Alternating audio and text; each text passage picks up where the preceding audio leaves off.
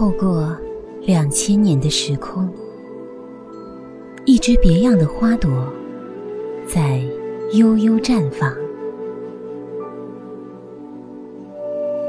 一个如水的女子从波光粼粼的照影中走来，绿水荡漾，纤手弄巧，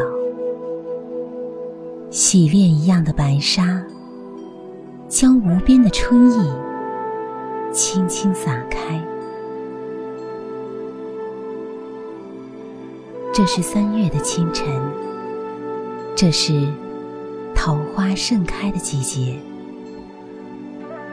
浣花溪的流水将我载到了这里，隔着岸边那些青青的瓜蔓，隔着场地上那些泥土的气息，我似乎能感受到那远古的琵琶声，能清晰地听到那皎月下的吟诵。照生一去2000年，范蠡西施逐暮烟。自是不寻寻便得，五湖云水气无边。流水不断，轻舟不停，而我却不能不停下脚步，站在这如梦一样的江南，站在这西施离去时那千古一瞥后却依然如诗如画的村庄。我没有随同游人去观看那些纪念西施的楼阁和长廊，我只是站在浣花溪的边上，静静地想，那时的风，那时的月，还有池边丛林里的那一抹淡淡的绿影。